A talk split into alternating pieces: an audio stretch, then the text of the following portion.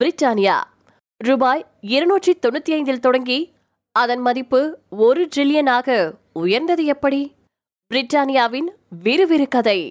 Nineties கிட்ஸ்களுக்கு பிரியமான பிஸ்கெட்கள்ல ஒண்ணுதான் Britannia ஆயிரத்தி எட்நூத்தி தொண்ணூத்தி ரெண்டாவது வருஷம் ஒரு சின்ன வீட்டின் அறையில தொடங்கப்பட்ட நிறுவனம் இப்போ நூத்தி முப்பது ஆண்டுகள் கடந்து நிலைச்சிருக்கு.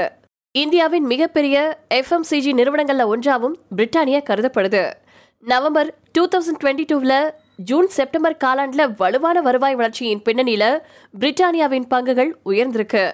இதன் விளைவா பிரிட்டானியா அதனுடைய சந்தை மதிப்புல ஒரு ட்ரில்லியனை தாண்டி இருக்கு இந்த பிரிட்டானியா வெறும் இருநூத்தி தொண்ணூத்தி ஐந்து ரூபாயில ஆரம்பிச்சு ஒரு ட்ரில்லியன் நிறுவனமா மாறினது எப்படி?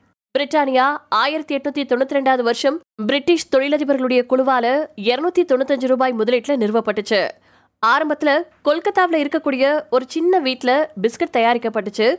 அதுக்கப்புறமா இந்த நிறுவனம் குப்தா சகோதரர்களால விஎஸ் பிரதர்ஸ் அப்படிங்கிற பேர்ல இயங்கிட்டு வந்துச்சு.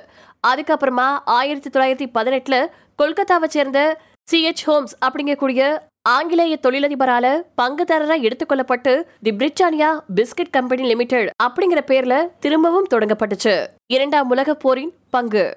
ஆயிரத்தி தொள்ளாயிரத்தி முப்பத்தி ஒன்பதுல இருந்து ஆயிரத்தி தொள்ளாயிரத்தி நாற்பத்தஞ்சு அதாவது இரண்டாம் உலக போரின் போது பிஸ்கெட்டுகளுக்கான அதிக தேவை இருந்ததால பிரிட்டானியாவின் விற்பனை உயர்ந்துச்சு.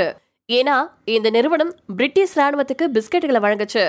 அதுக்கப்புறமா இந்த நிறுவனத்தினுடைய பெயர் ஆயிரத்தி தொள்ளாயிரத்தி எழுபத்தி ஒன்பதுல தற்போதைய பிரிட்டானியா இண்டஸ்ட்ரீஸ் லிமிடெட் அப்படின்னு மாற்றப்பட்டுச்சு. ஆயிரத்தி தொள்ளாயிரத்தி எண்பத்தி ரெண்டாவது வருஷம் அமெரிக்க நிறுவனமான நாபிஸ்கோ பிராண்ட்ஸ் இக்பிக் ஃப்ரீன்ஸின் தாய் நிறுவனத்தை கையகப்படுத்துச்சு. பிராண்டை உருவாக்குதல். ஆயிரத்தி தொள்ளாயிரத்தி எழுபத்தி ஒன்பதுக்கு அப்புறமா பிஸ்கட் மற்றும் ரொட்டியின் விற்பனை பிரிட்டானியாவை வளர்ச்சி பாதைக்கு எடுத்துட்டு போச்சு. இருந்தாலும் பிராண்டோட புகழ் நாட்டுடைய முக்கியமான நகரங்கள்ல மட்டுமே இருந்துச்சு. அன்றாட உணவுப் பொருட்களுக்கான நிறுவனமா மாற விரும்பினா தங்களுடைய பிராண்ட் பேரை விரிவுபடுத்தணும் அப்படின்னு நிறுவனம் முடிவு செஞ்சிருந்துச்சு. அதுவே ஆயிரத்தி தொள்ளாயிரத்தி தொண்ணூத்தி ஏழுல பிரிட்டானியாவின் பால் பொருட்கள் உற்பத்தியை தொடங்க வழிவகுத்துச்சு. அதோட நாடு முழுக்க பல உற்பத்தி ஆலைகளையும் தொடங்க முடிஞ்சுச்சு. அதே வருஷத்துல அவங்க டைகர் பிஸ்கெட் மற்றும் ஜிம் ஜாம்ஸ் போன்ற தயாரிப்புகளை அறிமுகப்படுத்தினாங்க. அது இப்பவும் பிரபலமா இருந்துட்டு இருக்கு அவற்றின் மலிவான விலை சுவை மற்றும் தரம் ஆகியவை நீண்ட காலத்திற்கு அப்புறமும் பிரபலமா இருக்க இது உதவிருக்கு. பிரிட்டானியாவுடைய பிஸ்கட்களின் பிற brand பெயர்கள்ல Fifty Fifty NutriChoice Good Day Pure Magic மற்றும் Milk Bikis Bourbon Nice Time Little Hearts ஆகியவையும் அடங்கும் பிரிட்டானியா இண்டஸ்ட்ரீஸ் ஜூன் செப்டம்பர் காலாண்டுல பிரிட்டானியா இண்டஸ்ட்ரீஸ் நிகர லாபத்துல இருபத்தெட்டு புள்ளி நாற்பத்தேழு சதவீதம் உயர்ந்துச்சு. ரூபாய் நானூத்தி தொண்ணூறு புள்ளி ஐம்பத்தெட்டு கோடியா இது இருக்கு. பிரிட்டானியாவின் மொத்த வருவாய் இருபத்தி ஒன்று புள்ளி நாற்பது சதவீதம் அதிகரிச்சு ரூபாய் நாலாயிரத்தி முன்னூத்தி எழுபத்தி ஒன்பது புள்ளி அறுபத்தி ஒரு கோடியா இருந்துட்டு இருக்கு. பிடிஐ அறிக்கையின்படி இது பிரிட்டானியாவின் அதிகபட்ச காலாண்டு வருவாயாகும். செப்டம்பர் காலாண்டுல எஃப்எம்சிஜி நிறுவனத்திற்கான மொத்த செலவுகள் ரூபாய் மூவாயிரத்தி எழுநூத்தி எழுபத்தி மூணு புள்ளி எழுபத்தி ஒரு கோடியா இருந்துச்சு.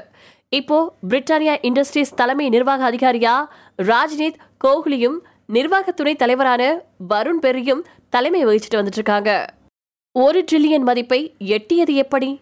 நவம்பர் ரெண்டாயிரத்தி இருபத்தி ரெண்டு காலாண்டு முடிவுகளின் பின்னணியில பங்கு விலையில ஏற்றம் கண்டதன் மூலமா பிரிட்டானியாவின் பங்கு பத்து சதவீதம் உயர்ந்துச்சு. இந்த உயர்வு பிரிட்டானியா ரூபாய் ஒரு ட்ரில்லியன் சந்தை மூலதனத்தை அடைய உதவியிருக்கு. இப்போ பிரிட்டானியாவின் சந்தை மதிப்பு ரூபாய் ஒன்னு புள்ளி ஆறு ட்ரில்லியன் ஆகும். மேலும் அதன் பங்குகள் இந்த வருஷத்துல இன்னைக்கு வரைக்கும் இருபத்தி ரெண்டு சதவீதம் உயர்ந்திருக்கு. பிரிட்டானியாவோட ஒப்பிடும்போது பார்லே நூத்தி பத்து புள்ளி நாற்பத்தி ஆறு மில்லியன் சந்தை மூலதனத்தை கொண்டிருக்கு.